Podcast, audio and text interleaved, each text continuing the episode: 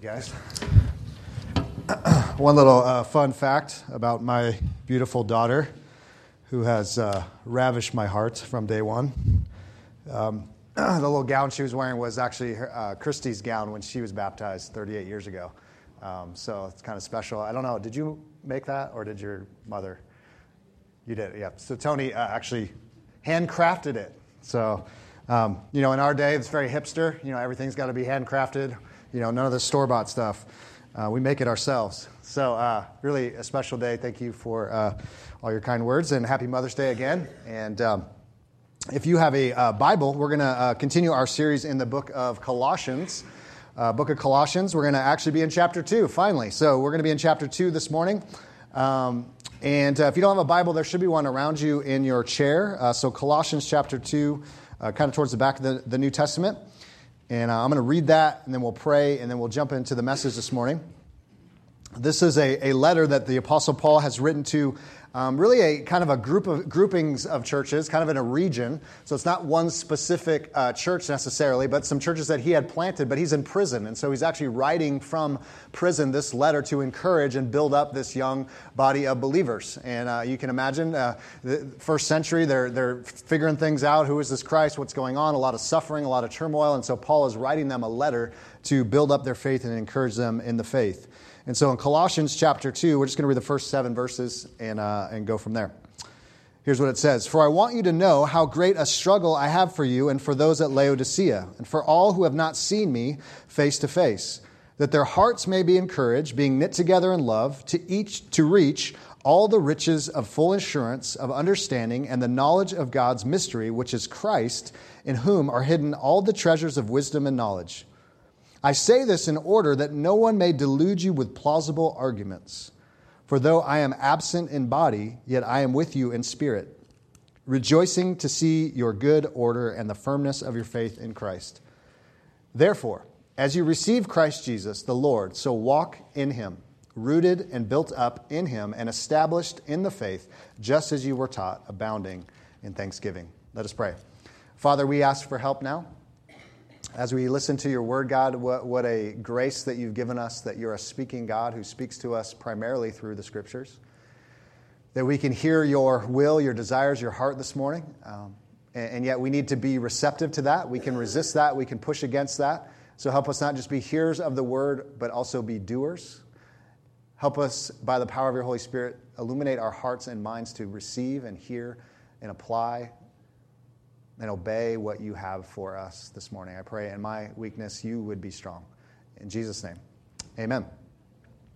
So, in the uh, iconic film Indiana Jones, The Last Crusade, um, there is a great scene where Indiana, and if you're familiar with the, the series Indiana Jones, one of my favorites, I'm an 80s kid, so just really dug Indiana Jones. I actually went to the Lakewood Mall. You don't know what that is, but that's in California. And I remember waiting uh, to see The Last Crusade. Me and a buddy, we got in, last two seats, in the right corner, sitting in the very front row with our heads like this like this is awesome. And you know our necks were you know uh, messed up for the rest of the week. But um, but, but that's here or there. And, and in the film what you see is, is indiana's going on this mission and they have this stone tablet.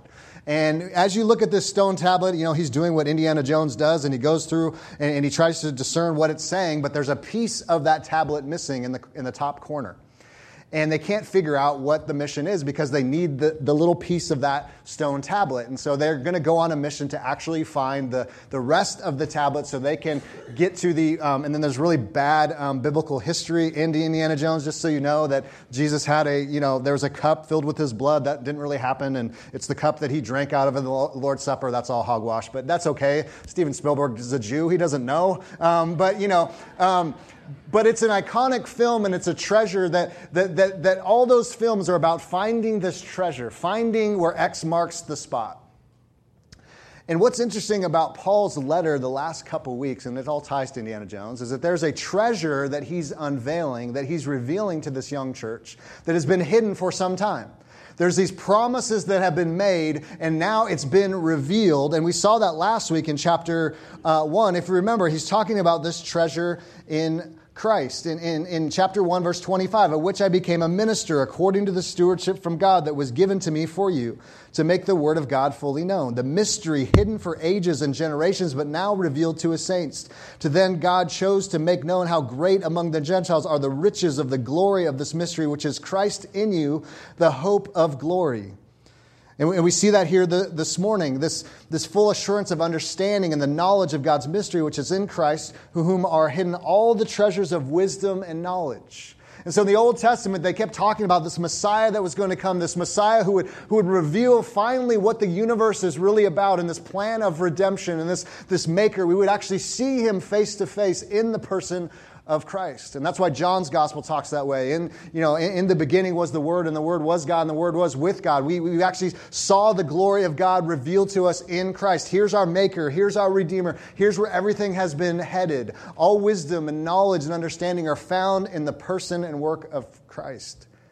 That He is the way, the truth, and the life. It's not just ideas and doctrine, but in a person is revealed the way, the truth, and the life. And so, Paul is encouraging this young church about all these treasures that if you want to know what life is really about, you, you want to know where it's all headed, you want to know what re- went wrong with you, and you want to know how redemption is going to come, and you want to know how all the injustices in the universe are going to be made right, well, it's all found in the person and work of Christ.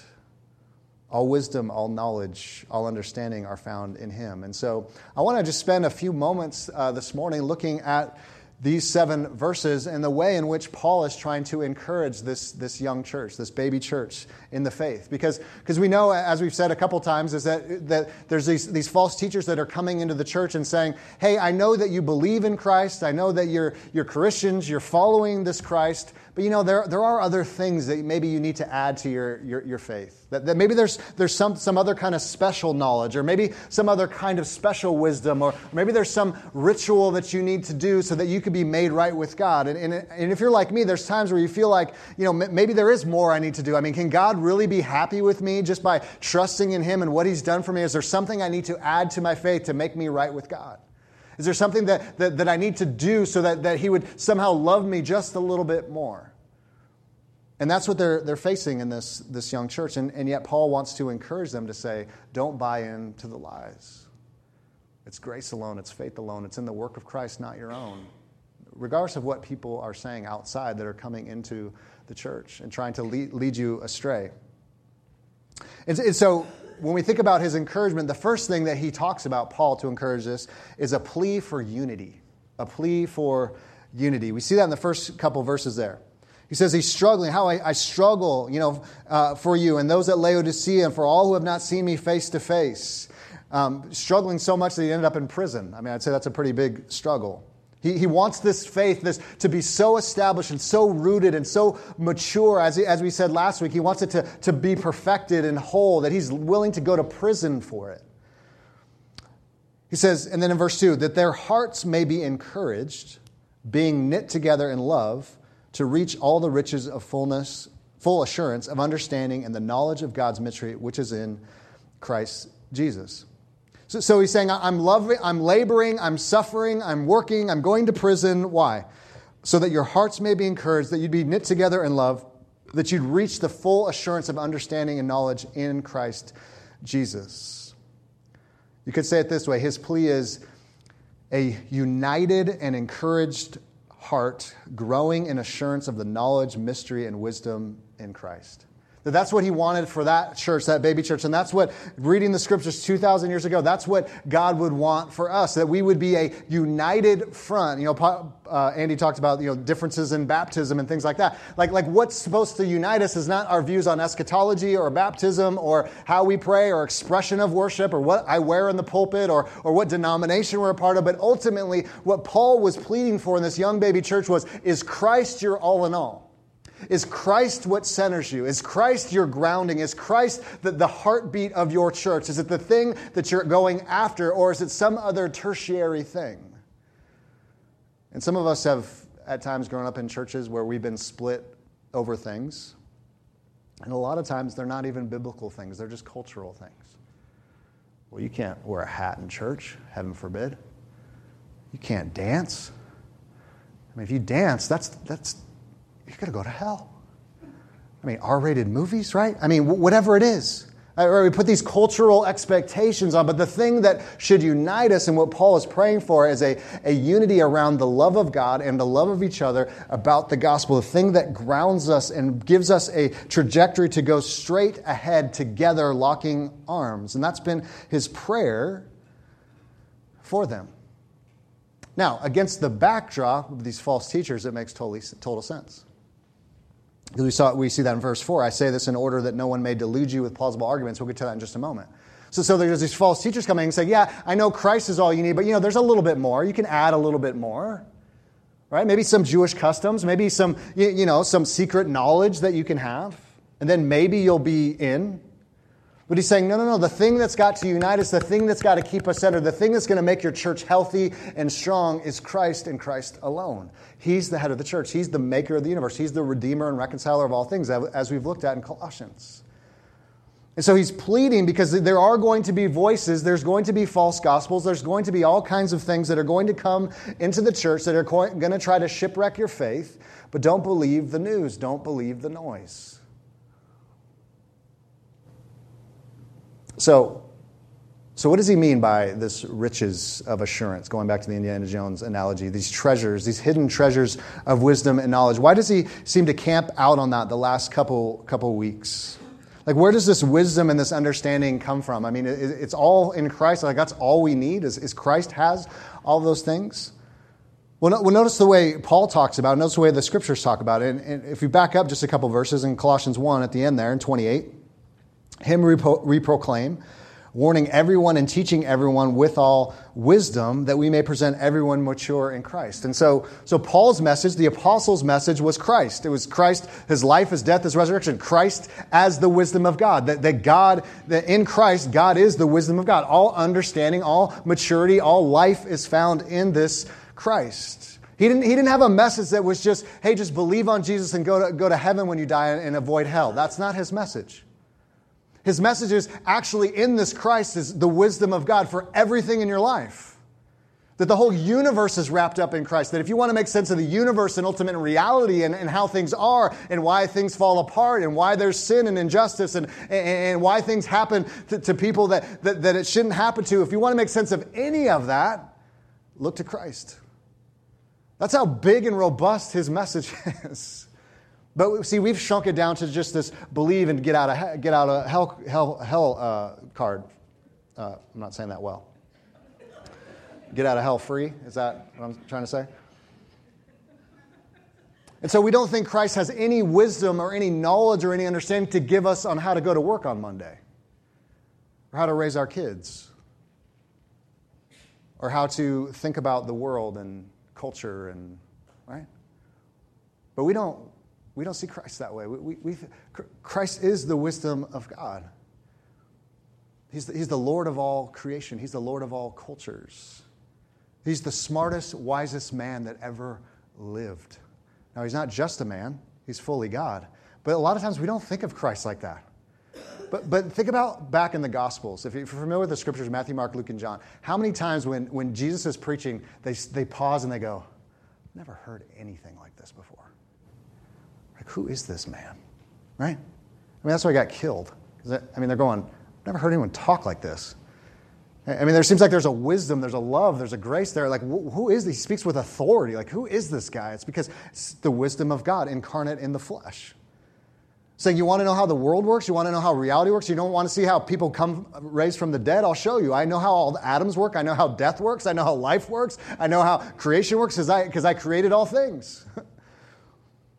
And so, this Christ, as Paul's message and the apostles' message, is a, is a, a, a deep treasure of wisdom and knowledge. And, and, then, even if you, we back up, uh, we, we saw this a couple of weeks ago in verse 9 chapter 1 and so from the day we heard we have not ceased to pray for you asking that you may be filled with knowledge of his will and all spiritual wisdom and understanding. Same deal in Christ, that you would understand all the multiple implications and realities of this God and what He's done and how He's come in the flesh and what the cross means and the resurrection and all those, those things. I think in the scriptures, there are a couple other ways we see Christ's wisdom on display. We see Christ's wisdom in the law, the commands of God. Um, Psalm 19. A lot of times we just think, well, the commands are just so I can live a miserable life and you know not have any fun and, and it just it's oppressive in this. But notice the way the psalmist talks about the, the commands of God, the law of God. In Psalm 19, verse 7, the law of the Lord is perfect, reviving the soul. The testimony of the Lord is sure, making wise the simple. The precepts of the Lord are right, rejoicing the heart. The commandment of the Lord is pure, enlightening the eyes. The fear of the Lord is clean, enduring forever. The rules of the Lord are true and righteous together, more to be desired than they are gold, even much fine gold, sweeter also than honey, the dripplings of the honeycomb. Moreover, my, by them in your servant warned, and keeping with those is a great reward. Like, what? Like, he talks about God's commands like dripping honey and yummy, right? How can he talk like that? I thought God's commands were just, so, just he's just the joy kill. He's just, he wants to make your life miserable. But, but you see, when we, when we just plant down just for a moment, you begin to realize the psalmist was tapping into something to say that the law of the Lord is perfect, reviving the soul. Because as I live in, in God's commands and as I live according to ultimate reality, that's what the commands are for, to say that if you try to live outside of God's will and God's wisdom and God's way, it just goes bad for you often. But saying if you actually live within it, there's some great joy to be had, isn't there? A lot of us could say that. We could say, eh, yes, amen. When, when I try to live my life apart from God's will and God's ways, it just goes bad often. And, and they're gushing over these commands because they understand the command giver. That's why the psalmist always talks that way. It's like honey on my lips, like do not commit adultery, do not lie. It's just like honey on my lips. Well, why does he, why does he think that way? And all these commands because he understands the command giver is a loving, gracious, merciful Father who wants good for us. And so the commands don't become this joy kill of how it's supposed to oppress my life. It's actually meant to free your life. Because we always think, well, if, if you know, I'm not a Christian, I'm just living free. I don't have religion. I don't have all this stuff. But here's the reality you're just enslaved to everything else. And that's why the Bible talks about enslavement. We're, we're, we're either enslaved servants to God or we're enslaved to sin and everything else. How's that freedom? It's not freedom. Enslavement to my job, enslavement to performance, enslavement to being something, enslavement to voting a certain way, enslavement to the, to the earth, enslavement to my friends, enslavement to culture, enslavement to being on the right side of history, enslavement for voting for the right candidate, enslavement to my cause, enslavement, right? That's not freedom. It's enslavement. Because here's the reality what I know about you and what I know about me is I stink at even keeping my own commands and my own laws that I, that I, get, that I have for myself, right? Like it's almost embarrassing. Like, well, I think this is how you should live your life, and I think like this. And then you put my life next to it, I go, geez, I'm not even good at that. Well, I'm, you know, smart and educated and well read and this things. And then I realize, like, man, I just really love Netflix more than I should. I haven't read a book in a week right? It's like we have this hard time. We set up these laws and these commands for ourselves, and we're not even good at keeping those. And so, one of the, the things that the wisdom of God that comes to us is through God's commands and God's laws, because He's saying, if you want joy, you want life, you want your soul to be revived, it's found in me and following me and trusting me because I'm a good Heavenly Father. We see God's wisdom revealed in, in creation, the ordering of things. Job, Job 28 um, talks about that um, or Job, if you want to pronounce it that way, but um, it's Job. So Job is, is, is, reflecting on the wisdom of God. In uh, Job 28, verse 12, verse 12, but where shall wisdom be found? Where is the place of understanding? Man does not know its worth, and it's not found in the land of the living. The deep says it's not in me, and the sea says it's not with me. It cannot be brought for gold. The silver cannot be weighed. And as you keep reading through this, he's, he's basically just keeps deflecting, saying, You can't look inward to find wisdom. You can't look to the creation itself and find wisdom. You can find a hint of it, as Romans 1 would say, that it's revealed the knowledge of God, the invisible attributes, his power, the ordering of the seasons, right? All these things that we see and we go, holy cow, something's going on there. I, I don't know exactly what it is, but something's ordered out there. But he says, but there's also a limitation to it that is pointing beyond itself to the God of all wisdom, ultimately revealed in Jesus Christ. And how history goes, whether it's good or bad. God is not out of control. And then I think one of the, the ultimate ways we see wisdom is, is in the cross of Christ. Because it goes against our human nature on every level, doesn't it? So you're telling me God is going to redeem and reconcile and restore all things, all of the things that have gone wrong, and restore us by a Messiah 2,000 years ago dying on a cross and raising from the dead? Like, that's how that's going? Exactly how that's going. Paul in 1 Corinthians 1 18, for the word of the cross is folly to those who are perishing, but to those who are being saved, it's the power of God. For it is written, I will destroy the wisdom of the wise. Where's the one who is wise? Where's the scribe? Where's the debater of the age? Has not God made foolish the wisdom of the world? For since in the wisdom of God, the world did not know God through wisdom. So he's like, you can't even just pursue wisdom on the sake of, of wisdom to, to even find God. Um, and I lost my place. For Jews demand signs, Greeks seek wisdom, but we preach Christ crucified, a stumbling block to the Jews and folly to the Gentiles. But to those who are called both Jews and Greeks, Christ, the power of God and the wisdom of God. For the foolishness of God is wiser than men, and the weakness of God is stronger than men. So he's saying even the, the, the, the tiniest little bit of wisdom man has, God's wisdom's even that much greater. That the cross doesn't make sense, but that's exactly the, the reason. That's the way. We couldn't have thought it up, right? Like, we know it's not from, from, from man. Like, if this is just a man made tale, it makes no sense on any human level. It's irrational. That doesn't make sense. Because if I'm a human, if, if God's going to save me and God's going to redeem me, it's going to involve, I don't want to listen to you. I want to do whatever I want to, want to do, and I want to eat a lot of chicken wings. Is that in the plan? I don't want to, I don't want any kind of control over me. I just want to live my, my life and do what I want to do. But the wisdom of God say it's totally backwards, Ryan. You Do you understand? To have life, someone has to die. To have your sins for forgiven and atoned for, someone has to pay for it. And you can't. There has to be a, a perfect sacrifice, a, a righteous sacrifice, because you just fail all the time and you fall short of God's commands all day long. Someone has to take your place. You can't do it yourself.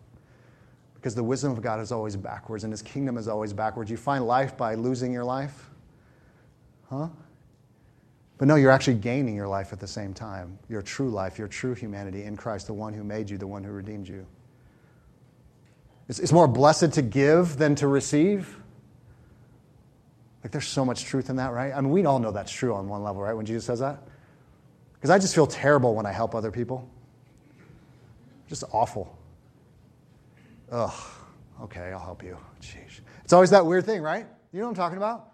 You try to be like selfless, right? You're just like, I'm going to help this person, I'm going to serve this person, and, and, it's all for them, right? But then you're just like, man, I feel kind of good about that. I think that's from God. It's because that's how He's wired things the servant who comes, who lays his life down for his sheep, his people, who takes the form of a servant, right? The whole universe is built on that, that it's more blessed to give than receive. Giving ourselves away. Sacrificial love looks like a cross. And that's exactly what Jesus did for us. So, so, the wisdom of God, that what Paul is pleading for this unity uh, for this young church is that they would be grounded in God, that they would know that all wisdom, all knowledge, um, all love, all encouragement, all is found in Christ, that you can't go outside of that. And that's why, secondly, well, before I get to that, I had a, had a quote for you. Um, Jonathan Edwards, um, commenting on, on Christ uh, in a sermon called The Excellencies of Christ he was a preacher in the late uh, 1700s, early 1800s. Here's what he says about, about Christ. There do meet in Jesus Christ infinite highness and infinite condensation. Christ, as he is God, is infinitely great and high above all. He is higher than the kings of the earth, for he is King of kings and Lord of lords. He is higher than the heavens and higher than the highest angels of heaven. So great is he that all men, all kings and princes and are worms of the dust before him. All nations are as the drop of the bucket and the light dust of the balance. I don't even know what that means. That's me talking, not him. Yea, and angels themselves are as nothing before him. He is so high that he is infinitely above any need of us above our reach that we cannot be profitable to him, and above our conceptions that we cannot comprehend him. Proverbs 34 What is his name and what is his son's name if thou can't tell? Our understandings, if we stretch them never so far, can't reach up to the divine glory. It is high as heaven. What can thou do? Christ is the creator and great professor possessor, excuse me, of heaven and earth. He is sovereign Lord of all. He rules over the whole universe and doth whatever pleaseth him. His knowledge is without bound. His wisdom is perfect, and what none can circumvent. His power is infinite, and none can resist him. His riches are immense and exhaustible. His majesty is infinitely awful. And awful is a positive attribute. It's like awesome. It's kind of like, you know, bad is good. You kids out there. You can't exhaust him. You can't fully understand him. He's the King of kings. He's Lord of lords. That's the point. He's God. And that's where our, our wisdom and our understanding and our knowledge, just by when we try to observe the universe and go, yeah, I think this is what's happening and this is what we need and this and that, just fails in comparison. Like it's not even close. That even in our, down to the micro level, our daily lives, moms, how to love your kids well and parent your kids well, and dads, and friends, and brothers, and sisters, and workers, that we have wisdom and understanding and knowledge from God Himself. It doesn't matter whether you work in finance or you take care of kids. There's wisdom and knowledge for you to say, How do I live my life in light of this King of Kings and Lord of Lords? Because go read the Gospels for an afternoon and you'll be astounded. If you want to see how to live your life, go watch how Jesus lived his life, the freest human you've ever seen. So, a plea for unity centered on the person and work of Christ. And, and then, as he's talking about this, he kind of just gives a little warning. It's a warning of deception. I mentioned it already in verse 4. I say this in order that no one may deceive you with plausible arguments. Scholars don't really know exactly who this is or, or if it's a group of people, but somebody has come into this young church and, and, basically said, You need something else other than Christ. He doesn't have all the wisdom and the knowledge that you need. There, there's something else going on. You need to go over here and you need to believe this, right? Your, your faith is incomplete. And so he warns of this deception. Now, it's interesting that the way this is, is uh, phrased. I say this in order that no one may delude you, which is the same word as deceive you, with plausible arguments. Now, the way I understand this and the, and the way kind of scholars understand this is, is just imagine someone coming into a community and, and they, they kind of sound like they're Christians on face value. They may use some of the lingo, but underneath it, there's something else going on. There's, you know, they may put on the religious front, they may dress a certain way, they may say the right key buzzwords, but really it's all just external and it's all just a facade. And that's what we know from history. In the first century, there were a lot of these people that were taking advantage of the Christian message and using it to their, to their gain, for financial gain. And, you know, good thing that doesn't happen today anymore. I mean, we're done with that, right? I mean, should we just move on? Amen? Sense the thick sarcasm. But someone is coming in, they're, they're, they're looking, they're, they're using some of the lingo, but if you really want to go deep with God, there's a little bit more that you need. There's no unity. There's no love. There's no, hey, it's about the person and work and the, the life, the death of Christ. He has all wisdom and knowledge. Just look to him. It's, yeah, but over here, there's, there's something, maybe you should listen. So Paul's writing from prison saying, just be careful, they're coming, and they're, they might already be here in some way, shape, or form. Now, when I think about today, what, what might that even look like? It's a little bit different, obviously, in the first century than, than today. I would say one that's very obvious that I see time and time again. Just look at your, your best selling Christian books. It's, it's a message that talks about your destiny or, or purpose in yourself. That you can, if you believe it, you know, Throw some faith at it, you can have whatever you want. You shouldn't suffer. It's kind of the health and wealth gospel. It's all over the place. Go just go top five books, Christian books, they're typically health and wealth. Right? But you know, that doesn't help me when my daughter is dying in a hospital. I guess my faith wasn't big enough.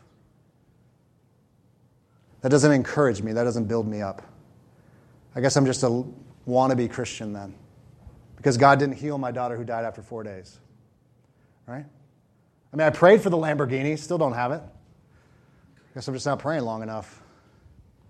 right? I mean, I mean, it's, it's, but it's all comes back to you. It's, it's not God. It's not His kingdom. It's not how can I die to myself? How can I love my wife better? How can I love my kids better and get over myself? Because I know when I die to myself, there's actually freedom and joy. Yet it's always about me, my destiny, my purpose, my this, this, the Holy Trinity of me, myself, and I. But that's a big message in our day. And I understand on, on some level right? We're banged up. We need help, right? We, we want maybe a little more cash in the bank about. Nobody's crying over that. But we also know sometimes when you get that cash, is your life any better? Not necessarily. It's got all kinds of more problems, doesn't it? More responsibilities, right? I mean, we're just like, I finally got it. And it's not as great as I thought it would be. right? We've talked about this. I've talked to some of you in person. You're the dream job, right? You got the job and you're just like, yeah, not as great as I thought it would be. A little disappointing. That's how life is, right? It's shiny, it's great. And, and again, nothing wrong with those. Those are God given things. I mean, money, work, jobs, family, amen. But when it terminates on ourselves, and the second one, what I would say, if there is no message of cross, and there is no message of sin, and there is no message of wrath, that we need to be delivered from God's wrath, and there's no personal faith, there's no grace, there's no forgiveness, there's not any of that, that's not helping you. Because at our core, the true flaw of the DNA is not, I just need a little more self esteem. The true broken flaw of our soul is, I'm a rebel against a holy God that wants to live my life for myself. And I need grace and forgiveness. I need mercy, right? If we're really honest, right, we just make a mess of everything. And here comes God I mean, I love, again, I, have mentioned it nine million times in eight years, but Luke 15, the prodigal, prodigal son. And if you haven't read that, that and, you, and you haven't meditated on that long enough, just go there this afternoon. It might, it might help you. It, it helps me all the time. This you know, young, rebellious son who, who goes out and squanders his father's wealth. And, and, it's hard to even fathom what Jesus is teaching there because he's, he's basically saying, Dad, I wish you were dead. Just give me your money. Because in those times when the dad would die, you know, the, one the brothers or, um, would split the inheritance. So he's basically saying, Give me the money now, I'm going to go and live my life. So he goes to Vegas, you know, sex, drugs, rock and roll, and he's just living it up. And, and just comes to the realization he ran out of money, he doesn't know what to do, so he comes crawling back. And the father comes running out to the street, and he's thrown a party for this young, rebellious son. And he embraces him and says, I got, I got a rager going on, and I killed the fatted calf. Now, to you, you just go, okay, we live in barbecue country, not that big a deal. But we were talking months, maybe years' wages to throw this party. That, that meat was, was not just something you went up to Hy-Vee and got. I'm throwing a huge rager, even though you stole my money and you betrayed me. And then he gets back, but don't forget this story because we're all in the story. He gets back there and, he, and he, the older brother's there and saying, Dad, I've done everything you wanted me. I've listened to you. I, I haven't broke your commands. And you're throwing a party for your rebellious son? Are you kidding me right now? And he says those words Son, you, you've always been with me. You, have always had the inheritance. It's already been yours. Why are you complaining? And we don't know what happens to the older son. He doesn't, we're not sure if he goes into the party. He might just be still sulking outside somewhere. But you see, what's so profound about Luke 15 is that is all of us. We're, we're, the rebellious kids sometimes that doesn't give a rip and just wants to live for themselves and do whatever they want, but we know it always hits a wall and it never satisfies and it doesn't deliver on his promises. So we come skirting back home with our tail between our legs going, Father, forgive me, I'm sorry, I, I right? But then some of us go, I'm not that guy. I'm not, I'm not that woman. I, I'm the religious one. I'm the self righteous one, right? I, I've done everything right, so throw me a bone, Dad. I'm the good one. I'm the moral one. But if you get really honest, you realize you're not that, that moral. Just think about what you thought about this morning, and it's like, well, geez, yeah, got some work to do. But here's the God of heaven and earth saying, that's what I'm like the rebellious one, the moral one, the religious one who puts on all the fronts, the one who's just openly rebellious, they all need God's grace. And if we hear a message that is not about that God, it's not the message you and I preach. It's not the message you and I live. If it's not a God like that, we're doing something else. And that's why Paul is, is reminding them this deception of if it's adding to, if there's something, yeah, God, you know, he throws a party, but then he's like, you know, but I also need to check your ID and I need to make sure that you, you know, have enough money and you do enough, you know, um, prayers and, and you, you know, do enough Hail Marys or you do whatever, then I'll accept you. That's not the gospel. It's a gospel of grace. It's a free gift. So instead of delusion and deception, where, where do we go? And that's where Paul, that's why he tacked on this last little verse. How do we, how do, we do this? How do we live this out? What, is, what does this look like? He, and I'm just going to call it a, a walk to keep the main thing the main thing. Because notice as, as you go to 6 and 7, he says, Therefore, as you received Christ Jesus the Lord, so walk in him, rooted and built up in him, and established in the faith, just as you were taught, abounding in thanksgiving. I mentioned last week, it was the last week or the week before, that there hasn't been a command in Colossians yet until right here. They've all been indicatives. You're already this, so live into this. And this is, this is one of them. Therefore, as you received Christ, indicative, by faith, so walk in Him, imperative, command. So, so you, you already have this grace. It's already yours. You received it in faith. You didn't earn it, you just received it. Just, that's the New Testament way of saying faith. You're just trusting in it right? It's what Paul says in 1 Corinthians 15. I mentioned this, I think, maybe even last week. 1 Corinthians uh, 15. You probably know this one. Probably got on a t shirt somewhere. Maybe not. You should. 1 Corinthians 15, I can find it, I promise. Now, I would remind you, brothers, of the gospel I preached to you, which you received, in which you stand, and by which you are being saved, if you hold fast to the word I preached to you, unless you believed in vain. For I deliver you as first importance that Christ died for our sins in accordance with that he was buried, that he was raised on the third day in accordance with the Scriptures, and then all the eyewitness accounts. Excuse me. He's saying you receive it. That's, that's what you do. You don't do anything to add to it. It's simply a reception, it's a gift. And then you stand in this same gift. You don't move beyond it. This is your, your, your, power, your center. This is what Paul's talking about in these verses. This is how we're going to stay united as you receive it in faith. You receive this grace. You don't have to add anything to it. And this is what's going to keep you healthy and grounded and solid.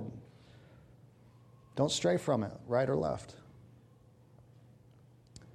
But now, in light of receiving, being in Christ, now walk it out live for Him. Uh, that's another way of saying a relationship with God. It looks like walking, following after Christ. In light of all these things, how would I live my life as I follow, follow Christ? Rooted and built up in Him, just as you were taught. How, how do you keep coming into that? Now, here's where it's so, so interesting is that, remember, indicative, imperative. We always say at this church, you know, the gospel is not the ABCs of the faith and we just kind of move on to deeper things. It's the A to Z of faith, what Tim Keller says. We like that little phrase. You, you don't move beyond it. So, whether you became a Christian at six and, and said a prayer at your mama's side, whether you've been in the church your whole life, whether you're you know, a crack addict and came to Christ you know, in your teens or your 20s, you're always coming back to this receive Him now that you've received Him, now that you're grounded in Him, stand in him, right? We never move beyond that. You, you want to be rooted and built up. You don't go, now I'm moving on to deeper things. Now I just need to go to seminary. Now I need to have more knowledge in my head to, to not obey what it's already saying. He says, no, no, no. You want to know how this is? Just remember who you are. Remember where you're standing. Remember what has been done for you. Now walk in light of those things. Keep coming back and then walk it out. Keep coming back. Now walk it out. That's what Christianity is. It's not performance. See, some of us even think that after I receive Christ, now I have to just gut it up and try to like be obedient. And I got to just, okay, okay, I'm a Christian now. I got to do good things. I got to, you know, I got to, you know, be nice to people. I, I, that's not how it works. Continually coming back to the foundation of we've been received, We're already received in Christ. Now, in light of that, we live, we serve, we thank, we praise, we obey. But what does that look like even more practically. Let me give you just a couple of things here. First thing that's really helped me is to ask a lot of questions. What do I mean by that? Has something or someone besides Jesus Christ and his promises, his reality, taken title of my heart? Is there, a, is there a functional trust or a preoccupation, a loyalty, a service, a fear or delight that's outside of what Christ and what He's given me? In other words, am I looking to something or someone, you know, giving way too much time, way too much energy, way too much imagination, way too much money to something that I believe is going to give me joy and hope and salvation that is not of Christ Jesus? What is that thing? That's a good question to ask constantly, right? What, why? Why do I have you ask that question? Why do I ask that question? Well, let me give you uh, even a more tangible. Let's think about discouragement and depression. Anyone ever been discouraged? Okay, one of you. Okay, just gonna be a terrible illustration. Apparently, we've all. I don't know what you're talking about. Depression, discouragement. No, don't know the thing. It's the air we breathe, people. Now, I don't mean depression like if you need, you know, professional counseling, medication. I'm not talking about there's you know psychosomatic thing, but I'm talking about that, that depression, that darkness, that no light, no feeling, no joy, but it might it's probably not rooted in a psychological, chemical kind of thing. But it's a discouragement, a depression that's coming because you're not getting something that you want that you believe will give you the ultimate joy that you need that's found outside of Christ. That's what I'm talking about. So you feel discouraged. You feel depressed, you're asking those questions. What am I putting trust and loyalty and energy into that I believe is going to give me that joy and happiness that I think I need? What is that thing? Do you know when you get angry? Anger is a normal human emotion, by the way. But you know, as Paul says, don't sin in your anger, like when it goes to other levels, right? Code three levels. That anger, usually underneath the anger, is something I can't have not getting, and now I'm lashing out. That's usually what's underneath that anger, just so you know. I know it all too well. When the kids want me and I come home and I just want to put my feet up and they're just losing their marbles and I lash out, why am I lashing out? Because I'm your father and you need to obey your father, right? No. I want comfort and a snack. Stop bothering me. I imagined how my 5:30 hour was going to go and you're ruining that. That's why I'm mad and discouraged. What's underneath that? Asking those questions. Discouragement, you didn't get the job you wanted, the promotion. What are you believing that if you get that promotion, somehow your life is going to magically be better? hey, you may have more time away from your family, you may have more pressure, you may nothing wrong with, with promotions. But you got to ask that question. If you don't get it, are you in the fetal position? You know, discouragement's normal. Like that's okay, I wanted that promotion, I didn't get it. But but is there something that goes deeper that you say, I want this promotion more than I want anything in life, and if I don't get it, that's idolatry. You're not going to Christ for your joy and your happiness. You're going somewhere else. As much as you tell yourself that's not it, I'm just discouraged. It's normal human life. Yeah, but, but you're in the fetal position for weeks and weeks and weeks. Believe me, as a pastor who started a church from scratch, I know what that's like. If this thing doesn't go, Lord, I don't know what I'm going to do. And I have to deal with that all the time. So, how do we apply the gospel in those situations? I remember that I'm loved by a holy God who doesn't see my value and worth based on what I achieve or success or how much money I have in the bank. That's an amazing God. How about family? I'll just do one other one family, friendships. So, one group of people would say, you know, I'll call them the moralist. They become slaves to family and parental expectations. So, their, their whole lives are built on, you know, what my family and what my friends think of me. It's this perception, it's performance. It's like, you know, I want to be cool. I want to be, you know, I, I want to see them that I'm successful, but, you know, that can be enslaving, right? We've all probably dealt with that on some level. My parents are in the room, so, you know, it's a little awkward, but. But we've all dealt with that, right? We want daddy to be happy. There's no, I'm honest about that. I want dad to be proud. I mean, my jump shot didn't go where it needed to go, Dad. I'm, I broke your heart in that, but you know, Grandma should have married someone taller. That's just what that is.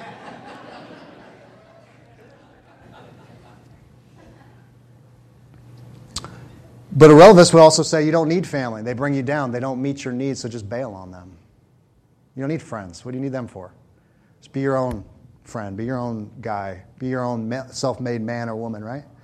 But, but here's how the gospel frees us from those polar opposites is i'm freed by a loving father that i'm saved by a loving father. I now don't need total dependent on my family or friends to give me worth and value and identity. Well also i don't need to be hostile to them. I'm free to love them and forgive them because christ has loved and forgiven me. Nobody deserves the grace of god. That's a little free one this morning. Nobody. Even the people that have wronged you and hurt you and abused you. That's why as i've become a dad and gotten older, I'm just like, good gosh, I should have been nicer to my parents growing up. Stinking hard. Any amens to that? Amen.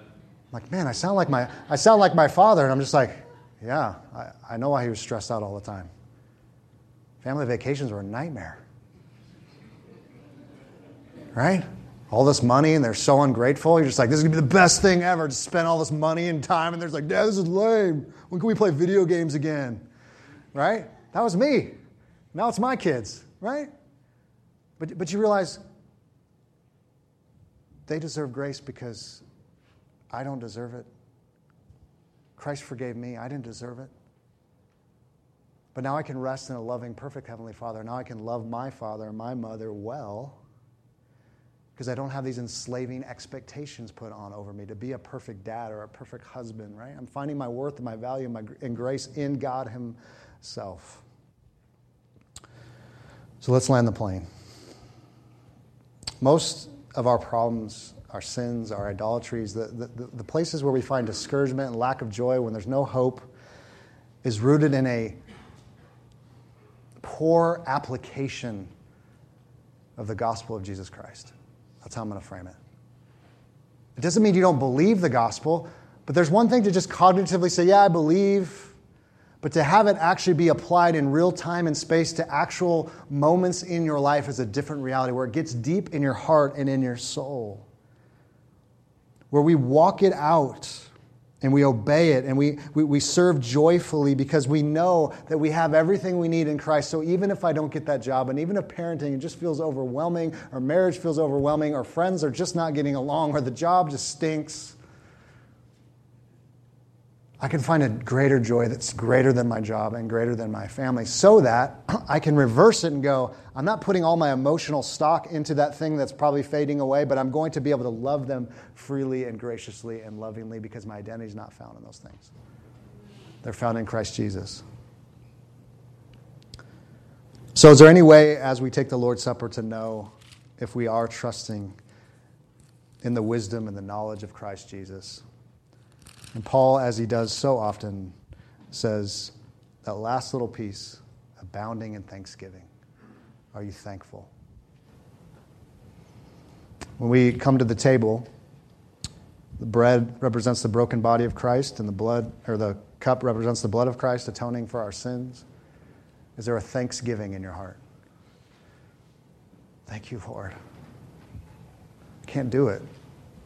Can't do it on my own. I know I need you.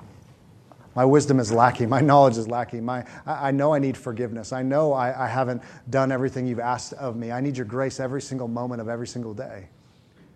Is there a thanksgiving near your heart, your mind, your soul, your life that says, Thank you, thank you, thank you? It's a good barometer, isn't it?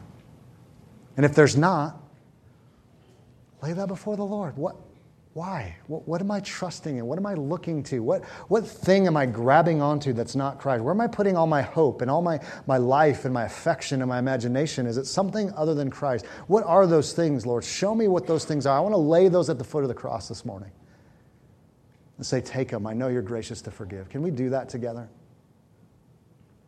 Can we do that together? Let, let's, let's just pray. And the way we take communion is we break off a piece of the bread dip in the cup. There'll be two, two servers in the front. If you need any gluten free, nut free bread, there's some in the middle if you have allergies. If you are a believer in Christ, come and celebrate. But let's just pray and just ask God to, to take whatever those things are. Lord, here they are. We're, we're laying them at the foot of the cross.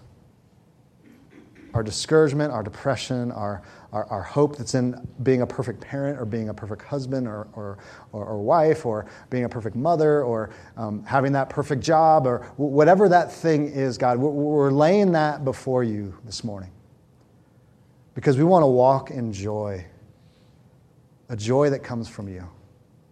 We want to walk in thanksgiving, God, and we know the, the deadly lies of the enemy that tells us that if you could just have something other than Christ, you'll be happy.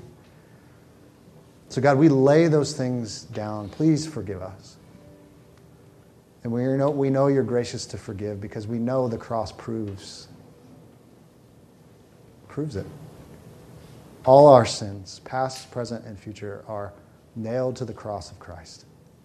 We don't have to perform anymore. We don't have to be something, but we can receive you and now walk in you with thanksgiving in our hearts. So help us, Lord. In Jesus' name, amen. Come and celebrate the Lord's Supper with us.